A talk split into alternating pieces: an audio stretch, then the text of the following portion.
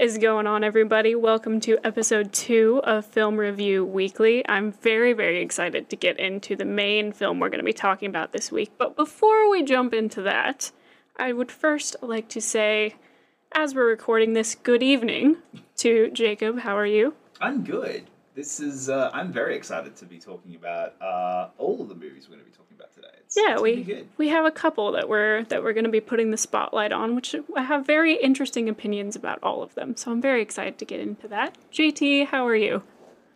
I'm doing great. Yeah, this was kind of an interesting week. I feel like I saw several movies and they're all very different and they hit very different things that I like. So I felt like I got a really good sample size of cinema this week and I'm looking forward to talking about some of it.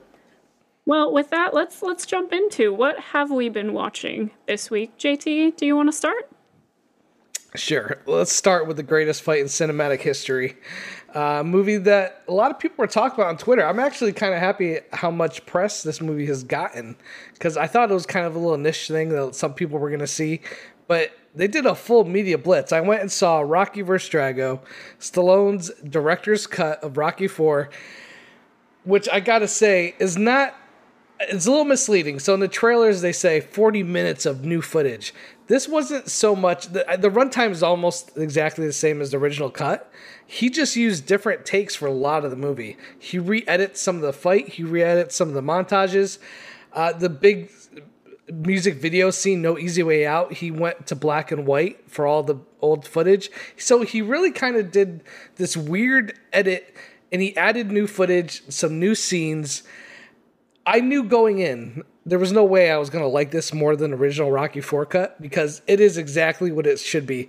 One of the greatest 80s extravaganzas in cinema history. It is exactly what it is. So I knew going in he was trying to make something that felt a little bit closer to Creed 2, something that would be almost be like a companion piece for that film. So when I went to that theater, I said I'm going to go in with an open mind. And I'll say this, it is definitely a more somber film. It's a little bit more thoughtful. It's a little, it's a lot less 80s. He he really brings back the 80s. Uh, he, t- he takes away the 80s-ness of it in a lot of ways. And not all good ways in my opinion. Yes, the robot is gone. The robot to me, I didn't really care that much about. I think it's funny. I think people online made a big deal about it. I was okay with him losing the robot. But he actually takes away some things I really liked from the original like the kid watching the match back home on Christmas Eve, and like he would cut back and forth between the kids watching the match, and then like people yelling and chanting for Rocky. The Russians go pro Rocky in this movie. That is all scaled back in this director's cut. I feel like he was really trying to make it more realistic and put a little bit more thought into the actual process of fighting Drago. I think the funeral scene is actually much better because Rocky actually gets to express some feelings. So to me, this was an interesting experiment. It, it feels more than anything like an interesting experiment. It's not something that's going to replace Rocky Four. Rocky Four to me is perfect as it is, but this is a nice, cool companion piece that I I think you should watch more as a curiosity than oh my god, I'm going to get a brand new Rocky Four that's going to be way better. Don't go in with that mindset. Go in with something different it's a director kind of having this weird opportunity to go back and use old takes, different takes. It's hard to explain without actually seeing the movie, but all I can say is the original is still, for me, is number one. But this is an interesting take. It's more of an experiment than anything, in my opinion. It's a weird film experiment. I find it fascinating that this year has been very much a year of big budget experiments with filmmaking and basically showing audiences behind the scenes of no this is this is how much a film can change just simply by editing. So we obviously got the Zack Snyder 4 hour assembly cut. Like audiences finally saw a completed visual effects heavy assembly cut which never happens. But and now we're getting a version of a movie that is 30 years old and a director has gone in and completely recut it with essentially the same footage but told slightly different. And it changes and from what you're saying it completely changes the tone it changes the feeling of a movie. And it's just something fascinating where it's essentially the same movie but audi- uh, audiences and everyone's starting to get a peek behind the curtain of this is how much a movie can change just simply by changing a few shots. It's interesting that you bring that up because we saw a movie this week that completely changed for me in the setting we watched it in. We finally got to see Dune on the big screen instead of on. HBO Max. We finally got our actual Dune screening in a big theater with big sound. And Kyle MacLachlan. And Kyle MacLachlan was there watching it with us. So Dune legend Kyle MacLachlan was in the audience, which was really strange just because it's like A little bit. we're not in Sydney, we're not in Melbourne, we're in this random cinema in Brisbane that he's just there because he's filming something at the moment. So that was pretty. It had nothing to do with my viewing experience, but it was awesome Yeah. thousand percent awesome. But the sound design and the score of Dune in an actual theater compared to what we got in our home system was just to die for. Mm-hmm. Just incredible stuff. But uh, did, did anything change for you watching Dune on the big screen other I, than I, I just completely reminded of how much I love that movie. Like of of just how great that movie is, how quickly it flies. I, I can't believe just how quick Dune flies by. It's not it, it's it is a slower movie and it is one that but at the same time when I say like it's deliberately paced and a deliberately t- paced film doesn't feel slow for me. Like it feel it doesn't feel like it's a two and a half hour movie.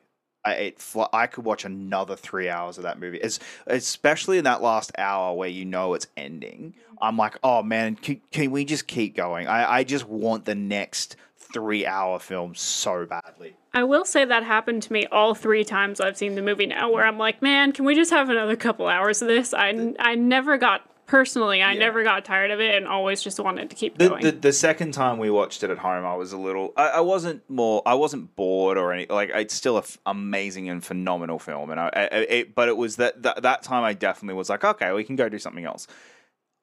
In the theater, I was like, nah, give me the next one right now. This this to me is the closest I have had to Lord of the Rings since Lord of the Rings. Of give me the next one this very second and I can just roll straight into it. It's the closest I've ever had to that feeling of at the end of Fellowship. Yep, all right, let's start Two Towers like right now. I, I, and I think Warner Brothers made a massive mistake by not having part two ready to go October 2022. I will agree with you on that point. I think this is one they needed to have part two ready to to roll out, uh, especially with how critically uh, and financially successful it has actually been, considering all of the circumstances surrounding it. Before we move on, are there any other films this week that either of you have seen that you want to talk about? Um, I'll go and say I also saw Belfast, a film that I think is getting a lot of Oscar buzz.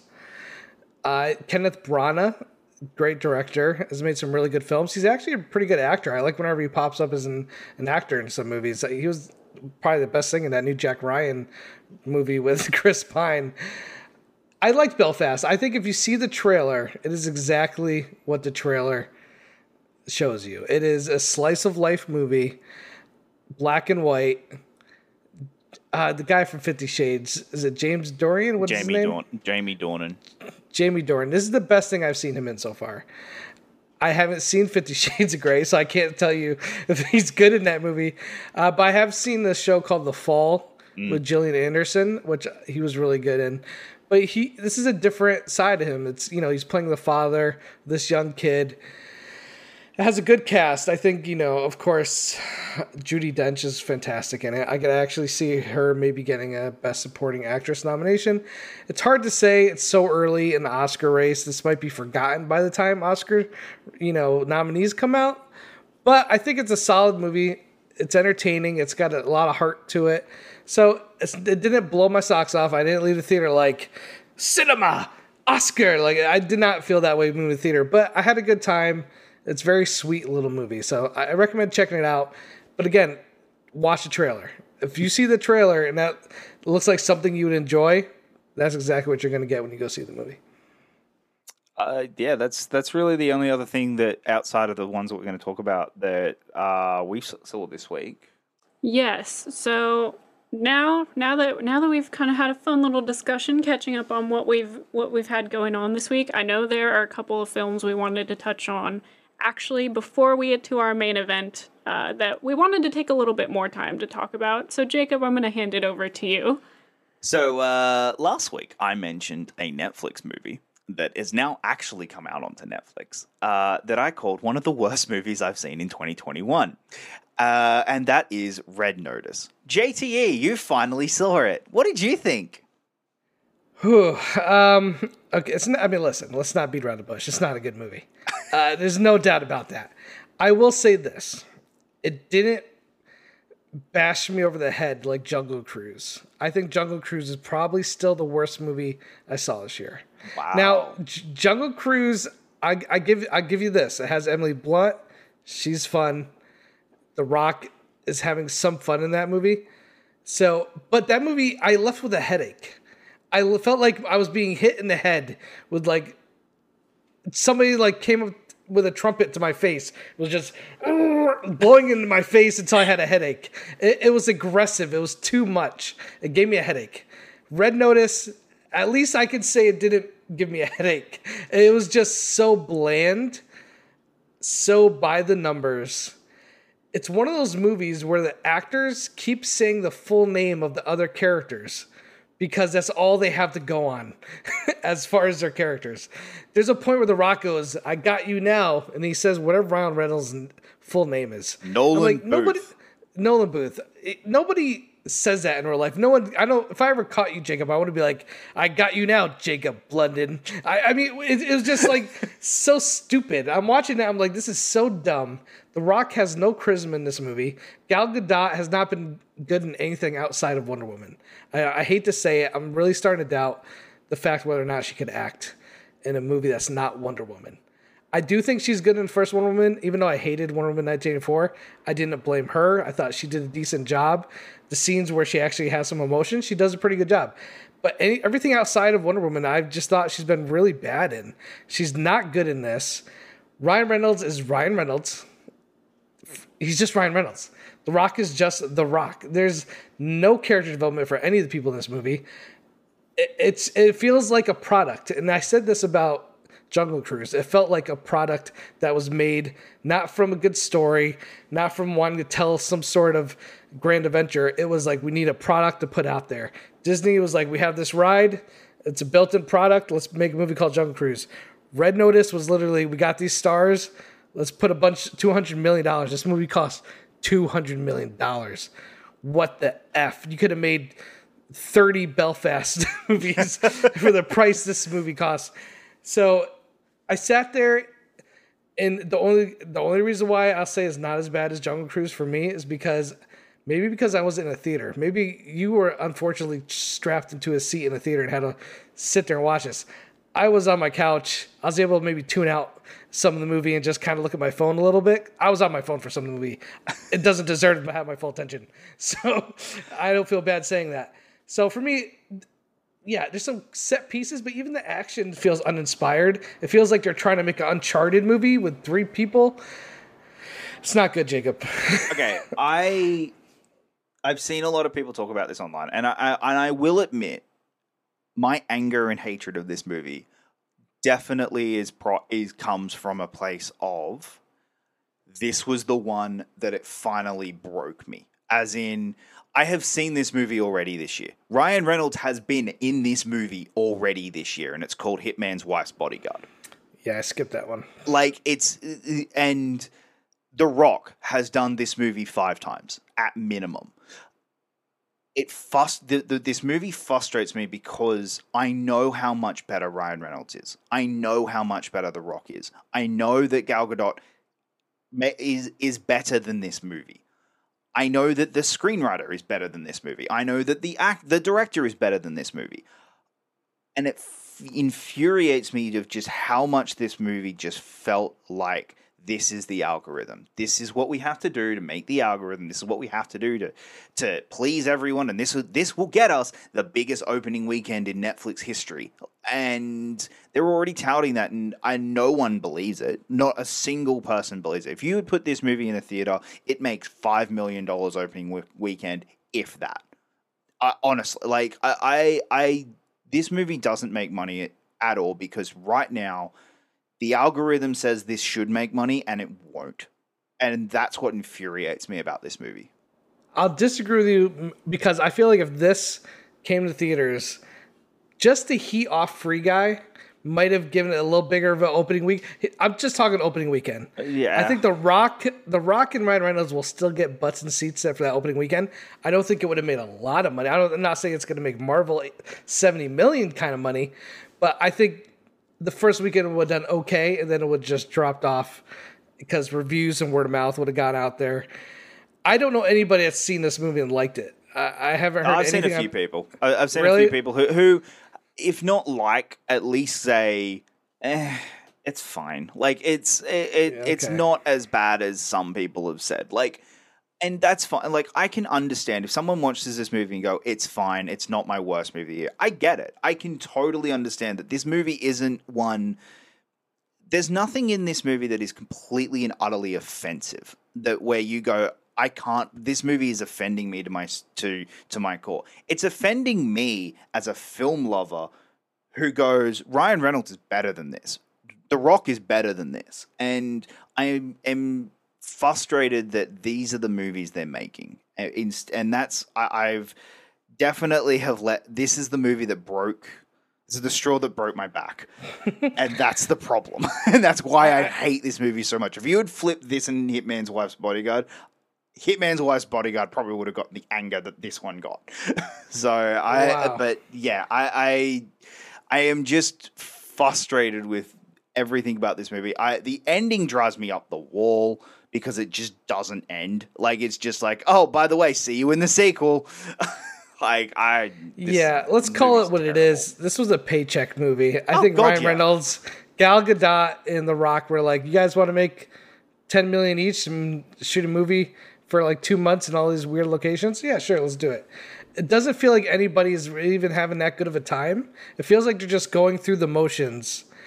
It doesn't feel like they're fully invested in the story they're telling. There's not really much of a story. Mm-hmm. And if all the action scenes feel very uninspired, it feels like it's something I've seen in much better films. Yep. I agree. It's kind of algorithm. They just like let's hit the checklist. Locations, yeah, let's go to three exact locations. What's the MacGuffin? Some stupid golden egg. Like who gives yeah, a crap? yeah. Cleopatra's golden eggs that are a part of a legend in history, I guess. Like it's, hey, let's do Indiana Jones forty years later and bad. Well, I must say, guys, these ringing endorsements are really making me want to go check this movie out as soon as possible. Instead, I'm going to talk about the movie I actually enjoyed seeing this week. It is another Netflix movie, but we got to see it again in a theater, which was very nice. It is the feature directorial debut from Lin Manuel Miranda called Tick Tick Boom. I was very excited about this movie once the trailer dropped. The trailer dropped, and I was like, man, I know this movie's to destroy me and it's to be great, and I'm just to be a mess. Um, for anyone who doesn't know, it's based on a semi autobiographical musical of the same name um, by Jonathan Larson about Jonathan Larson, uh, who everyone would probably know best from Rent. Um, and it it's it's a good it's a good one, guys. Jacob's already mad at the Academy because they're not gonna give Andrew Garfield an Oscar for this movie, which I'm he mad they're not even going to nominate him. well, you know, weird weird things have happened, but it's a very emotional film. Uh, I think it's very well directed for a directorial debut, especially I think in the hands of someone who clearly knows musicals uh, and how to make them work. Andrew Garfield, as I just said, was phenomenal. For, first of all, because he's musically gifted, clearly. Like, he was brilliant in that aspect of it. But he's also just a wonderful actor that I feel like people don't talk about enough uh, a lot of the time. The rest of the cast was good as well. A- Alexandra Shipp, um, especially, was very, very good. And um, and I just think I think it's one of those pulls on your heartstrings kind of movies where the music is also really good.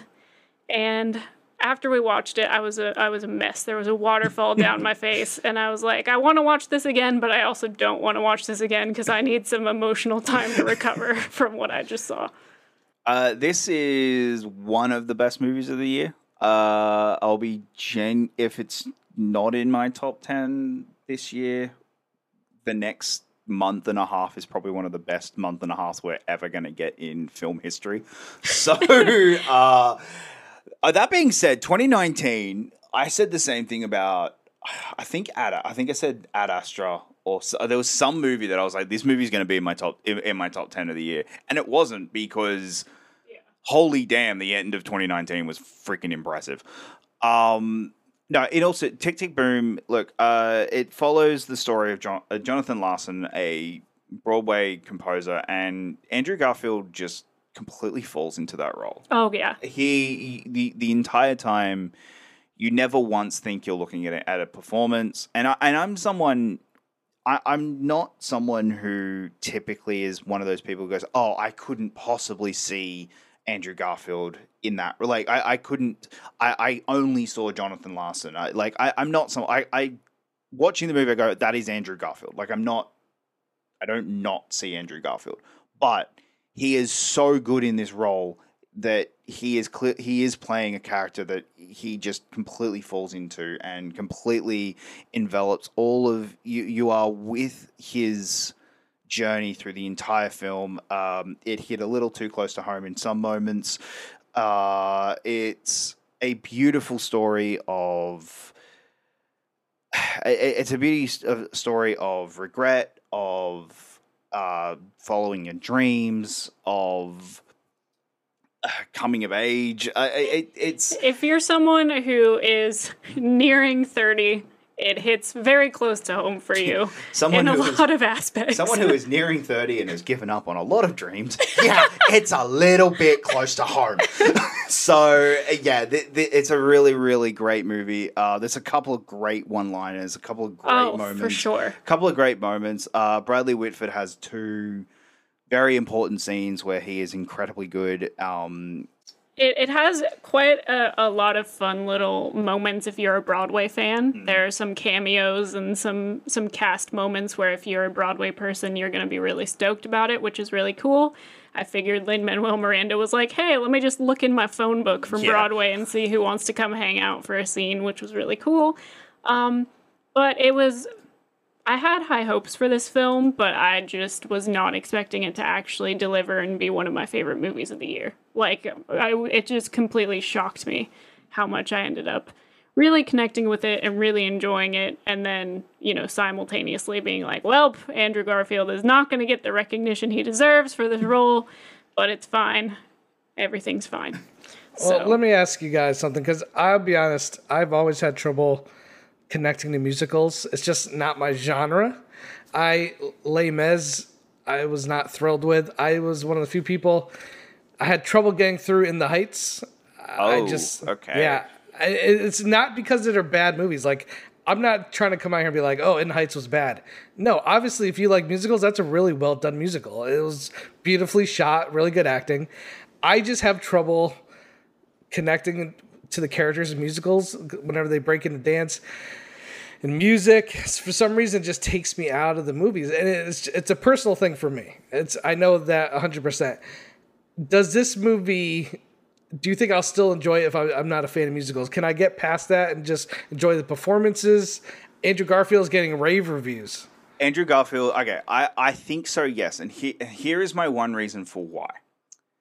It's an, it's autobiographical, so it's it the way that the story is presented is kind of like it's the show. So it, it's it's kind of like the the show is essentially a one man show telling his life story as a one man show, but then it starts to cut into here is the visuals of him telling that and you do get musical numbers but i think that it does a really great job of showing that what we're that the one man show is the reality and that the the story we're seeing is the the the real world aspect of it. The the musical side is the one man show but then the the visuals we're seeing are the real world if that makes sense so are you saying that you think the one man show part is how he sees it and then the actual visuals are what really happened? Yes. Or are you saying the other way around? no i'm i'm saying that sorry Because when he's sitting on stage performing his one man show, he's telling things the way he saw them happening, and then we cut to them actually happening. Yeah. And it gives you a real world perspective. Yes. Yeah. I, I would agree with that. I also think, I mean, look, there are musical numbers. Like, it is, a lot of it is set up like a musical. You do get some stage, like, moments where he's sitting at a piano, but then there are moments where people break out into song. Hmm. But I don't think it's, I don't think it's overdone. Like, I, I think it still feels very grounded in a lot of ways. And I do think if you are someone who can appreciate it just based on good performances as well, like, I, I think Yeah, that I- that's a I'm- huge part of it. I'm trying to think like there isn't a comparison because it's not it's not Les Mis, it's not In the Heights or Rocket Man. Sorry, Ro- is it Rocket kinda- Ta- okay, take Rocket Man as a where it does uses his songs as a musical fantasy to a degree. I would I I think Rocket Man It's probably the closest. uh, okay. This feels more like a musical biopic than it does a straight musical, if that makes sense. Where I- I they like that. use they use the music in a way of, hey, this was his song. These were his songs from a. We're telling a biopic about this musical legend rather than here is Les Mis, you know all the songs. Here we're gonna start, and characters are just gonna start randomly breaking out into music, into songs. Like the the songs are kind of within real life, if that makes sense. There's like two that aren't.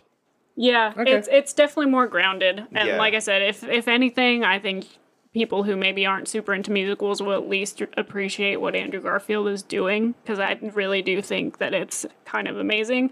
Um, I'm one of those people where, I, you know, I obviously still knew that it was Andrew Garfield, but it really just, it, at times I felt like I was watching Jonathan Larson. Like it just felt like that for me, where you didn't feel like he was trying to play a part or you know it it just it just worked on every level so everyone please go check it out. If you haven't seen it yet please go give it a chance. Uh, if it is playing in a theater near you i would recommend it I would 'cause greatly it was recommend it. it was a great experience.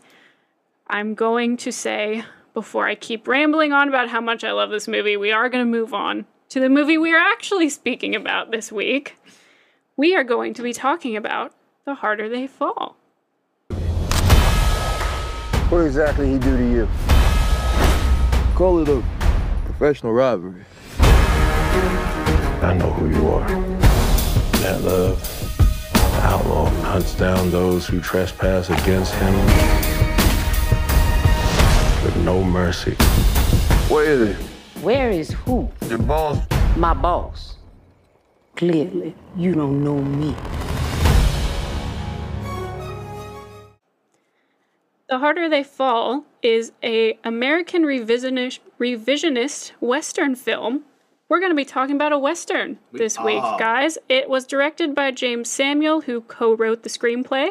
It stars Jonathan Majors, Idris Elba, Zazie Beetz, Regina King, Delroy Lindo, Lakeith Stanfield, and a whole bunch of other amazing stars. It is a packed cast. It is one of few westerns whose principal cast members are all black, and although it's a fictional film, its characters are based on real cowboys, lawmen, and outlaws of the 19th century American West. What did you think? What did I think? Yes. I didn't really know what to expect going into the film, to be honest. Um, I had kind of seen a trailer because you showed showed it to me when you were excited about having found it. I was like, oh, that looks interesting, but also the cast, I think, initially is what kind of caught my eye, just because it is a packed cast of incredible, incredible actors and actresses. And I was very surprised. I walked out of the film really, really excited to, to talk about it because I think it, it did a lot of things very, very well. I think the music was great. Music is something that's really important to me in a film that really helps me connect with it. So I thought the way music was used was really, really cool. I thought the set design was fantastic throughout the entire film. It, it really felt like it gave the movie character and tone uh, in really important ways. The costume design was fantastic. I loved uh, the use of color in the film. And um, I just think it was a really compelling story, just at the heart of it. I feel like you really got to know a lot of these characters. You really felt what their motivations were and, and how they all kind of ended up intertwining throughout this very, very epic to me. That felt very epic to me, kind of kind of story. Um, Westerns can be very hit or miss for me, but this one I ended up having a lot of fun with. I was really invested in what the characters were going through, and there were a couple times when I was really on the edge of my seat, not quite knowing what was going to happen, and really feeling stressed out for some of these characters that I was really enjoying going on this ride with. But um, but what did you think, Jacob? Um, there was a lot that really worked. Uh, I'm not gonna lie. The first half hour of this movie, I was like, "Oh, this isn't working for me." Um, but then once kind of the gang gets together, it becomes a really great movie, and I I really enjoyed it. I I, I think this is this is one of the better movies of the year. Um, Jonathan Majors is just proving more and more again that he is the next big star. He is the next big thing, and Marvel got him for a deal. like to get Marvel got him for an absolute steal because he he is going to be one of our next big major stars in Hollywood because he is incredibly talented and. Uh, I, I think uh, what what he does with Nate Love in this movie is incredible. JT, Yeah, I'm a little mixed on the movie, but overall positive. That's where I'll start off with. I, I kind of get what you're saying. The beginning, you weren't sure if you're exactly into it. I think for me, it really comes more down to personal taste. When I think of some of my favorite westerns, I think of uh, Clint Eastwood's Unforgiven. I think of Sergio Leone's Once Upon a Time in the West. I always like the more realistic, grounded western. This is a very this is a movie that's a lot of people are comparing it to Django Unchained. It's got a lot of style, uh, big presence, big characters. It uses contemporary music. To me, I think I always like my westerns just a little bit more down and gritty, a little more real world. Unforgiven probably is my favorite, and that movie is all about taking away the glitz and the glamour of the old westerns and bringing it into the real world. So once you start watching this movie, you kind of go, okay, the tone here is going for something a little different than what I usually like. But they do it really well. I do think they do it really well. I'll say this the cast is phenomenal. I think the cast overall, every single character, er, an actor fits the part perfectly. Standout for me is Lakeith Stanfield. This guy is a freaking star. He steals the movie for me. Idris Elba's great. I, I'm with you. Jonathan Majors, fantastic. Lakeith Stanfield for me was just the MVP. He kind of reminded me of Ben Foster in 310 to Yuma, the James Mangold movie. Every time he was in a scene, I was drawn to him, and I, I, was just like, I wanted him to be on the screen as much as possible. I did feel like some of the budget restraints of the film affected some of my enjoyment. I felt like some scenes went really long, almost felt like a play at times. And this one town where a lot of the action takes place, it feels like they had this set and they were like, let's write a movie around this one little town that we have, which looks like it's freshly painted. It doesn't look like it belongs in the old west. Everything looks like brand new.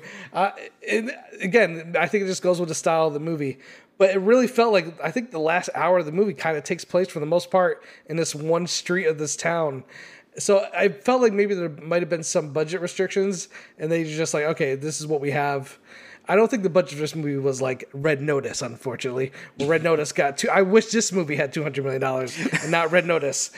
So I, for me, a mixed bag, but overall positive. I think the only reason why the only reason why I didn't like it as much as some people that I've seen on Twitter, some people are raving about this movie, is because for me it's personal taste. I think I just like my westerns a little bit more grounded, a little more in the real world. Where this movie is a little bit bigger. All the characters are bigger. All their the movie, just the, movie, the way the movie opens, it, it feels like they're going for that classic Sergio Leone style, but with a contemporary music and contemporary feel, cinematography. So yeah, overall mixed, but overall positive. Well, with that being said, I think that it is time, everyone, to give you your giant, giant spoiler warning as we are about to get into some major spoilers for this movie.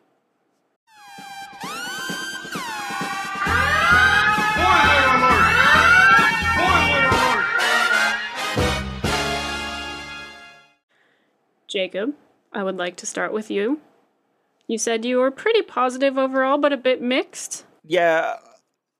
The begin okay, the opening of the opening 15 to 20 minutes really felt like oh cool, we're back in the 90s uh, and uh, people are everyone's attempting to be Quentin Tarantino.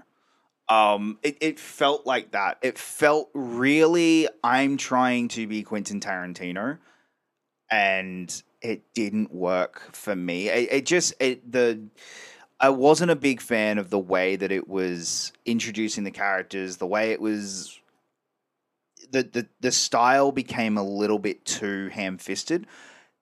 But once it gets to the scene um, in once it gets to what Zazie Beetz' saloon, and they all kind of they're all together in there, and they're all starting to like get essentially once they have all started to realize that Buck is free, Buck's a free man and he's going to be in this town and, and we want we need to go kill him.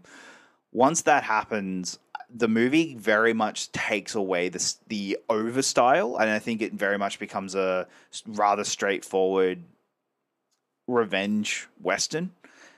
And that's when I really got on board with it. I, I really got on board with pretty much once we got to the to uh, Stagecoach Mary's saloon, and we really had here is the goal, here is the guy we need to go get.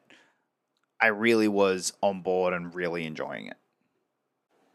No, that's that's fair enough. Um, I I don't know. Like I said, I wasn't really sure what to expect going into this film. I didn't really know much about it. We we basically went to see it because you wanted to go see the movie, and I was like, sure, we'll go see it. And I think out of it, everyone, it sounds like I love it the most, which seems to be a trend with me in my life. I get taken to movies that everyone else wants to see, and then when everyone else is like, "Yeah, it was fine," I'm like, "What? That was amazing." Um, and I really, I really just enjoyed the cast so very much in this film. Um, Westerns are very hit or miss for me a lot of the time. It's not generally my go-to genre, um, and I'm not really sure why that is, but this one really just hit for me. Um, the like I said, the set design where it sounds like maybe didn't work for JT the whole time really worked for me. Um, I really liked it stylistically. I liked the style choices, for example, when they went into the white town that was literally all whites in like everything that was in the town. Uh, just stuff like that just Yeah. hits perfectly for me. I think it's so funny and just it, it creates. I, I really liked the way that humor was used in the film, both in the script and then also in just kind of set design ways like that, just throughout the film. I think it set a great tone. Um, and I also think the emotional crux of the movie works very well. Uh, it- it's something that uh, I gotta say caught me a little off guard. I was not expecting this movie to tie up the way that it tied up with uh, the relationships Yeah. that we get at the end of the film. I thought it was very well executed, um, and I really thought it tied the story together really, really well. JT, what were what were your thoughts on that? As far as the relationships in the movie? Yeah, Yeah, I think that again, the cast I think is fantastic across the board. I mean, when you got Delroy Lindo, who's like a supporting character, that guy could be leading this movie. Uh, Fifteen years ago, he could have been Idris Elba in my eyes easily. I think the relationship to me, because the movie is so stylized and clean, it feels like a very slick production. Again, personal taste. I like the more grounded, dirty, realistic kind of westerns. So because of that, it's hard for me to really get invested or feel like everyone's in danger. It's hard for me to really be worried about who's gonna. I felt like anybody could have died this movie at any point, and it, I don't think I would have been hit really emotionally at all. It was more just for entertainment value. Regina King is a badass in this movie. Uh, the whole train scene with her and the scene where they break out Idris Elba. I love just the violence and the coolness, but everything in this movie is very cool, very hip, very cool throughout the movie. And I feel like at times it felt like a little bit too much for me, and it was just like kind of the same tone from beginning to end. Although the violence does fluctuate, for me, again, I agree. The characters it reminded me a little bit of Tombstone, and I love Tombstone. That's another movie that is very dark and gritty, but it's very entertaining that whole movie, I'm waiting for Doc Holliday and Michael Biehn to finally face off. and when it happens, it's glorious. They introduced R.J. Cyler earlier in the movie. He plays Jim Beckwourth, and he is the guy. He all he talks about is how fast he is with a gun, and he even talks about Lakeith Stanfield's character, who's Cherokee Bill. So they set up like this. Oh man, these guys are gonna meet at some point, and that was, I think, of all the relationships, the two things I was looking forward to the most. I just wanted to see these two characters finally face off, and way Lakeith Stanfield just shoots him early, and and the first time he doesn't even want to fight him. He's like, yeah, not today. Uh, to me, that was the most interesting thing because these movies are such characters to me that stuff really worked. It wasn't so much the personal relationship. I get it. He wants revenge. But I always thought to myself, he didn't just kill these people to kill them. The the father the father was in the same position. He said, "Hey, I messed up. You know, don't kill my wife, don't kill my kid." So the ending didn't really surprise me too much because like come on dude you, why do you think he killed your dad? Or why do you think he killed your mother? Obviously your dad did some bad shit back in the day. Like this is, this is they're not all good people in this movie. So some of that relationship stuff didn't all work for me. It made sense i think as far as the story. But for me it was more the larger life characters like regina king lakeith stanfield rj cyler idris elba. They are almost like cartoon characters and because of that, I kind of entertained it as like an over the top kind of characters than real life kind of gunslingers. Jacob, as our resident uh, predictor of movies, how how I, did you how did you feel about the story and how it played out? Um, okay, I I, I want to ask you guys this: Do you think that the that Idris Elba was as terrifying as a villain as the movie told you he was? That's an interesting question. I think I don't I don't necessarily know if I, I believe the movie was trying to tell you he was terrifying. I think the movie was trying to set up that he has a reputation and then when you get introduced to him, the movie then gets to break that down for you to me, they were like the movie was introducing a, a reputation he has that's not necessarily who he is. And then when you actually spend time with him, the movie gets to show you why that's not the case and actually takes you on a character arc of him that I I wasn't expecting. So for me it doesn't quite that's not quite how I see it. Okay. I I I hadn't thought of it that way cuz I to me the movie set up that you know, and the opening scene set that up that this guy is the worst of the worst. He is one of the worst outlaws out there, and then everyone having this, you know, the the the sheriff of this town working with someone who with a with a criminal in Nate because you know Nate has the Nat. line Nat sorry not Nate uh, Nat has the line of you know I'm I'm worth ten thousand dollars like that yeah. which is a cool line but like he you know so them working together and with the sole mission of we need you know i'll work with evil because there is a worse evil out there.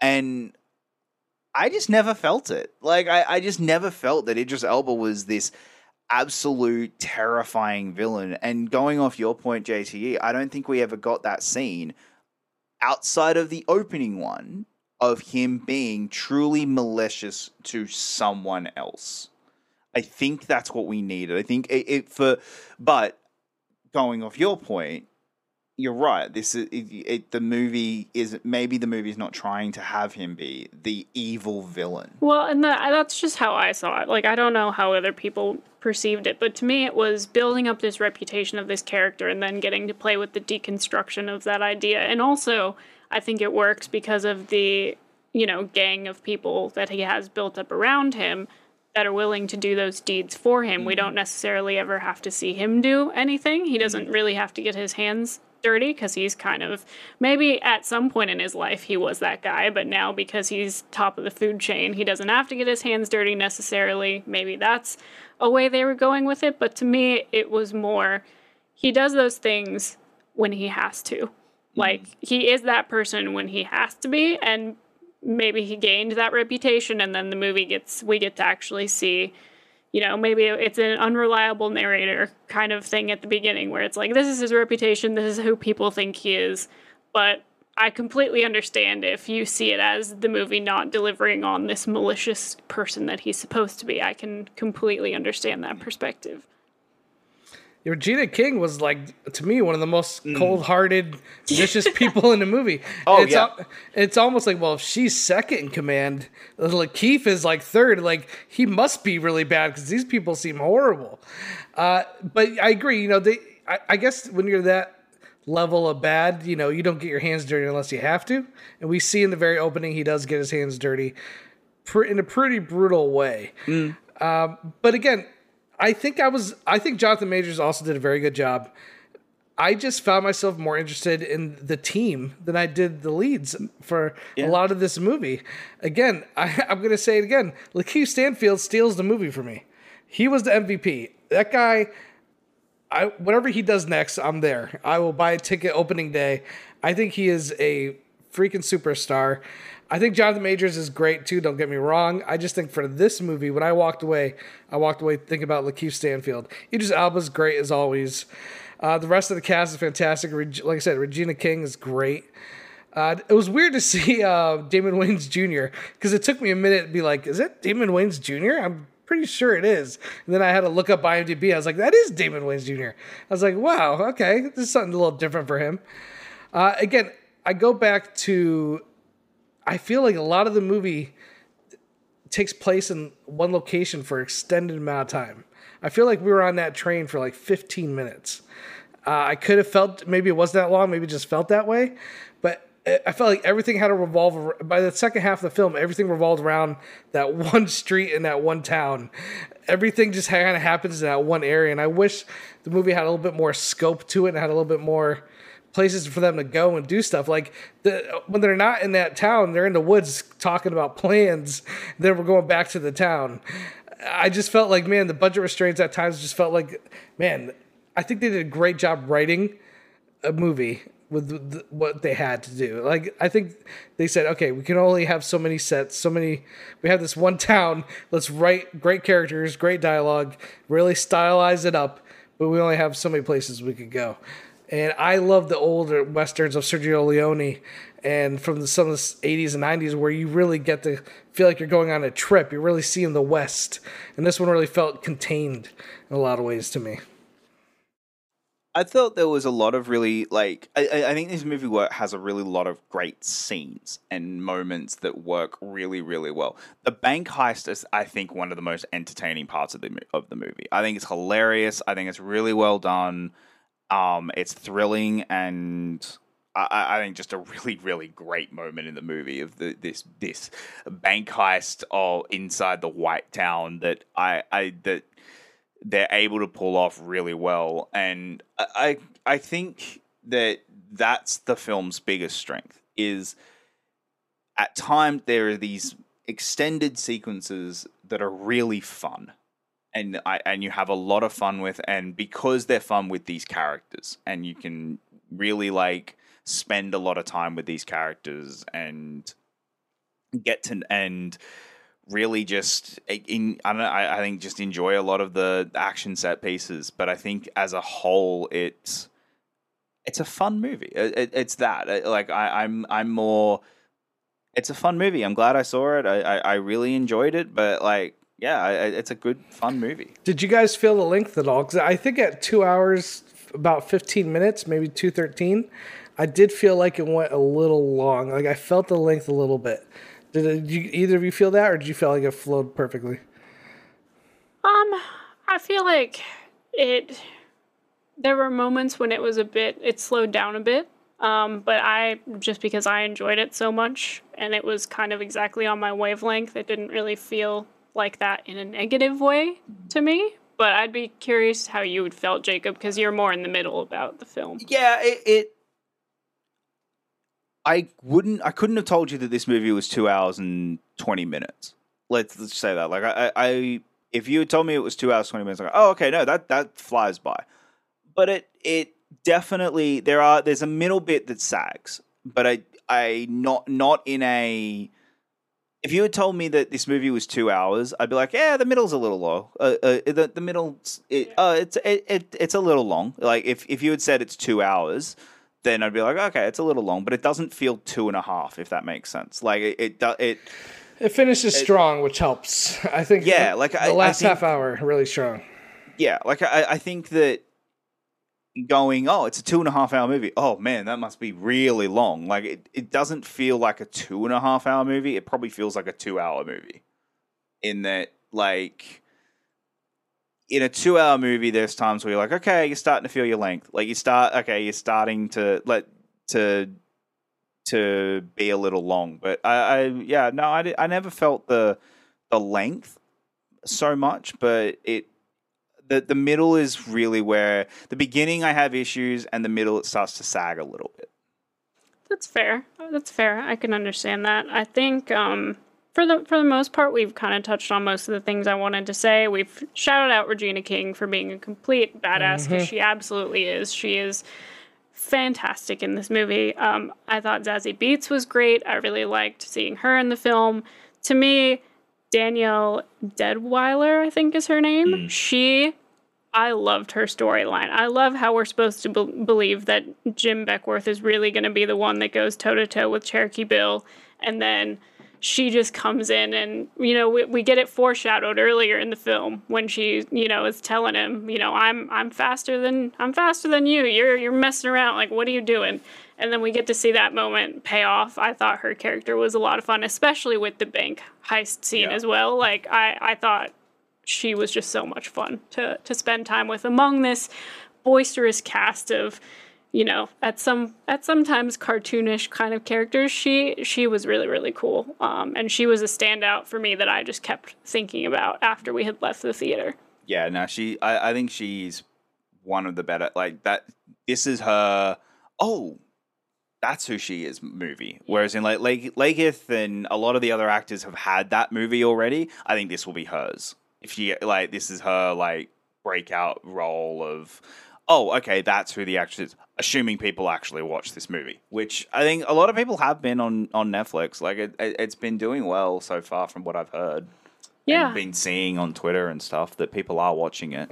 I think the biggest strength of this film for me at the end of the day is this amazing cast.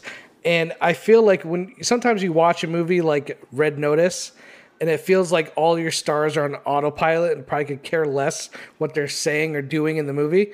I feel like every character and every actor in this movie is having a blast playing in a Western. I think everyone is just having a great time, and I think that comes through. I think you just you can just tell everyone is having such a great time making this western, and it really seeps into the film. And when you're watching it, you, you feel that energy. Whereas Red Notice, you felt nothing. it was a blank Yeah. stare. His like action sequences just felt dull. This movie does s- so much with so little when compared to Red Notice, which had all the resources in the world. So for me, again, I just think I could watch this cast in like a parking garage, and it would have been a good movie because they're all so damn good and committed, and are just they're just so good. I again, I think the direction is also very good in this movie. Like I said, for me, it's just about personal taste of how I like my westerns. That doesn't mean this director didn't do a great job with the tools that he was given. I think he did a phenomenal job the only reason why I don't like this, like some of these other movies, is because I just prefer a different kind of tone and style with my westerns. So for me, I'm able to disconnect myself, say personal taste, nothing to do with the actual quality of the film. I think if you like Django Unchained, the, if you like that kind of style of western, you're gonna love this movie. Yeah, I, I think it is very much trying.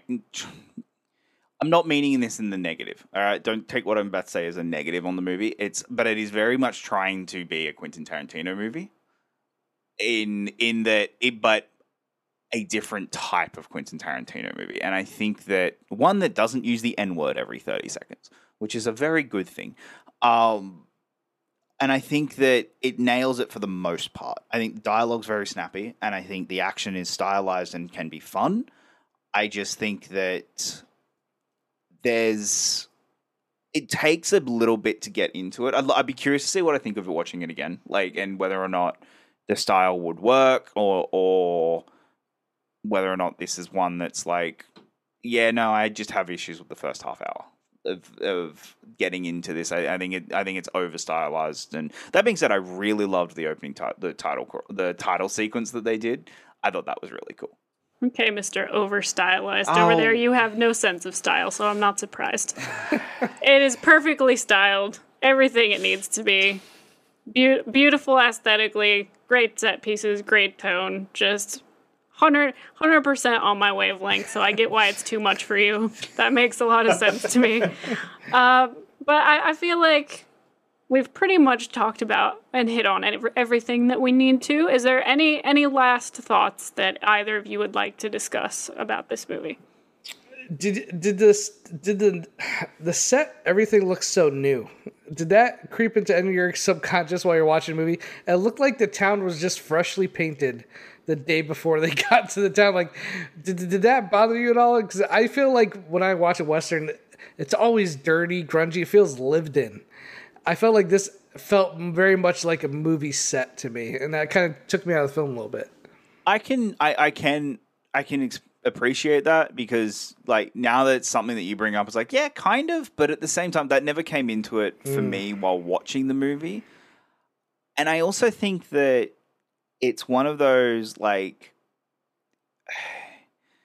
the film's very much kind of explains that ha- this new guy was coming in and like the, the the guy that left that turned Buck over he wasn't running the place very well. And so I yeah I, I don't know like it, it kind of wasn't a thing that took me out of the movie at all. Unless I'm like making this up in my mind, which I could be, I thought they mentioned that it was a new settlement, like that it hadn't really been lived in, and that's kind of where, like, I thought might they had brought up that it was like a newer. That could be the case, and, I so just missed it. Maybe It wasn't. yeah I could be wrong. I thought they talked about in the movie that it was like a newer settlement they were trying to set up, and that's why they needed money, and that's what the bank heist was part yeah of. that actually could be you Um, could be right there and so it wasn't super lived in. But either way, to me, just personally, because I was like, style, yeah, like perfect. It it didn't really take me out of it, but again, that's more of a personal taste thing. Like I wasn't looking at it as this place should be super lived in. Um, but I'm also not a huge Western person. I don't watch a lot of them, um, and there are only very specific ones that I enjoy. So it could totally just be like a taste sort of thing where it didn't register to me. I'm gonna look that up later though, because I'm pretty sure that it was a new settlement, but again, could totally be making that up. But it didn't bother me either way. yeah, I, I wasn't it wasn't something that really like yeah bothered me much at all Yeah, I guess if it, it fit with the style, I, I guess again, I think I just like my westerns dirty and grimy and violent. Not and, and like this was violent, but it was very much done in a entertaining kind of fun way. And I Yeah. don't, you know, listen, I like Django Unchained, but it's not my favorite Tarantino movie. I actually prefer Hateful Eight over Django Unchained, uh, personally. So that just kind of goes to show you, I kind of prefer that more little grounded, grimy, dirty western to this more stylized version.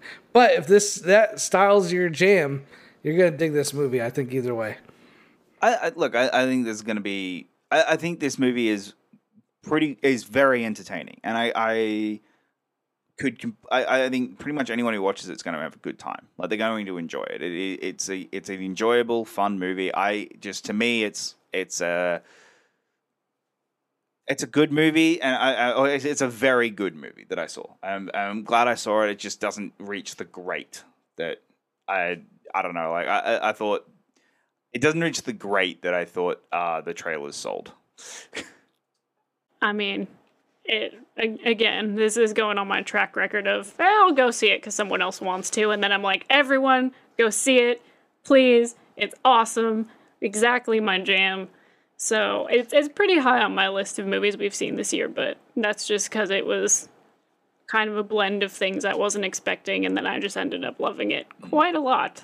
But I think everyone listening, if you have not seen it already, We apologize for spoiling it. you continued through the spoiler warning, so I'm not going to apologize at this point. But please go watch it. Um, if you have seen it, thank you for checking it out on behalf of, of me because too many people apparently are watching Red Notice. Shift your shift that energy over to this film. Please check this one out because it absolutely deserves it just for the cast alone for you to give it a shot because of the star power that's in this film. Um, and I do think it, it is an interesting take on a western that that people who like such as myself don't really feel drawn to westerns might might just might just be their movie. You know, it might be something that that really gets them into the genre or gives them something that they feel like maybe they don't usually get out of the genre and they'll end up loving it. So it's it's it's definitely a movie everyone should go see and decide for themselves. As as I say with all movies, but this one specifically I think is so interesting. It's free It's- on Netflix. Yeah. Guys, it's free on Netflix. What are you doing? Come hit, on. hit the button, skip over Red Notice, and hit, Yeah. this movie. I know Netflix. I know Netflix are, go- are coming up saying, "Are you sure you don't want to watch Red Notice?" Because they need people to watch Red Notice. But hit no, and then you go, "No, harder they fall." Just exit out of the message that says, Did you know this is the most watched Netflix movie ever? And just skip right over it and go to this movie instead, please and thank you. But uh, I think that pretty much wraps it up for us this week. Have you? Did you guys watch Six Underground? No. Ryan Reynolds. No. Ryan Reynolds' other so-called No, I- franchise starter. I um so Six Underground I was meant to get very drunk with a friend and we were going to watch it but uh that just never happened. I I do want to watch it uh at some point because I I'm probably going to watch it before Ambulance. I, I I need to watch it before Ambulance because whole like the trailer for Ambulance. Guys, if you have not seen the trailer for Ambulance, is one of the craziest, most over the top, like, and, and it, it it actually kind of made me go, oh my god, I think I love Michael Bay again. Like, I I just, it made me just completely appreciate. I I look. This is what modern action movies and mod and just the crap that we have gotten has done to me. I'm like, oh my god, someone stylizing action like someone using film techniques in an Yeah. action movie. Oh my god, Michael Bay is an action director. He can do it. He knows how to make action. And I, I just At least he has a style, like you said. Yeah. You watch a Brett Ratner movie, and you'll have no idea who directed that film until it says directed by Brett Ratner. I'm like, I had, Uh, I anybody could have directed that, and I would have been like, okay, guess what? Yep. Michael Bay directs a movie. You know it's a know Michael it's a Bay Michael Bay movie. movie. I, I'm I, like I, I- I'm at the point where you can't crap on Michael Bay anymore. Like like okay, outside I, of his I, transform, I, I am not putting my endorsement on any of this, by the way. Just so everybody knows, I will crap all over Michael Bay Okay. all I want. outside of Transformers, because I will crap on the Transformers movies because even them he doesn't care about. Paycheck. But when there's a movie he cares about, you can tell. And you and I am at a point with Michael Bay where I will not just go in and say he is the worst filmmaker working today because he is not because at least he is a filmmaker. At least he is attempting with to, with filmmaking techniques to actually tell a story with action. It might be a terrible story. It might be really bad. I don't care. I will take that over the crap that we have been getting over the last three years. We have we have lost something since Michael Bay stopped making do, uh, action movies. Yeah.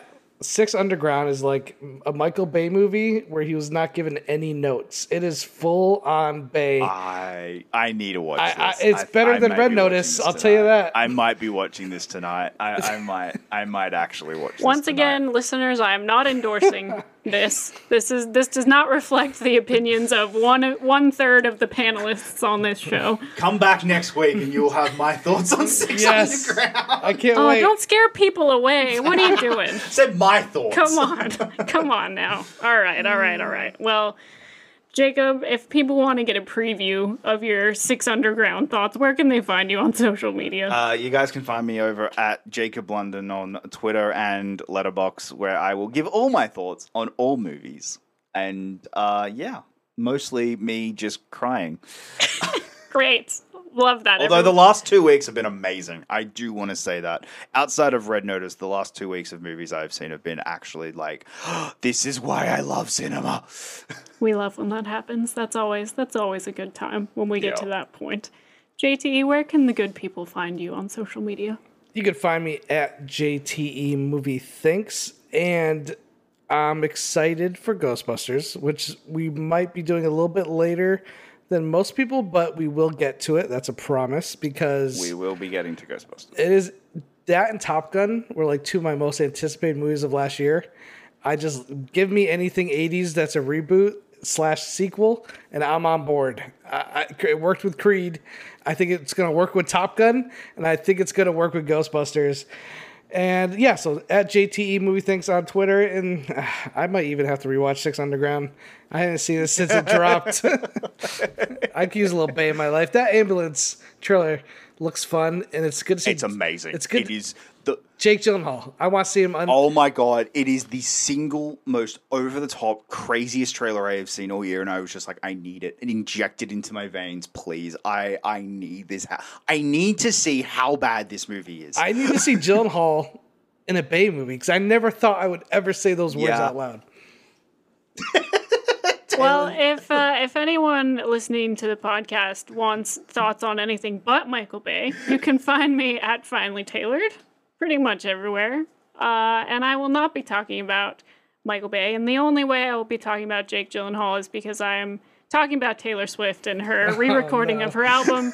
And those are the only thoughts you'll be getting from me at the moment, basically on Twitter. Uh, so just be warned about that if you're going to follow me. But uh, thank you guys so very much to everyone who has listened to the show this week. As as we mentioned, Ghostbusters is going to be put on hold for us for about a week. Um, uh, we will have we will have a movie we're going to be talking about next week. But uh, do we do we want to do we want to keep people in suspense, or do we want to let the audience know what we're going to be talking about? Should it be a surprise? What do we think? Uh, I mean, JTE. Uh, uh, I was I was more thinking we we'd probably be talking about we'd possibly be talking King Richard. Yeah, I think Will Smith is getting some Oscar buzz. It's got a great cast. It's getting really good reviews. So yeah, that more likely will be the film unless something crazy happens between now and when we record. Perfect. Well, guys, get excited about that. Get excited about Six Underground Thoughts apparently coming your way as well next week. Thank you guys so very much to everyone who has tuned in to the show, and we are looking forward to seeing you all again next week.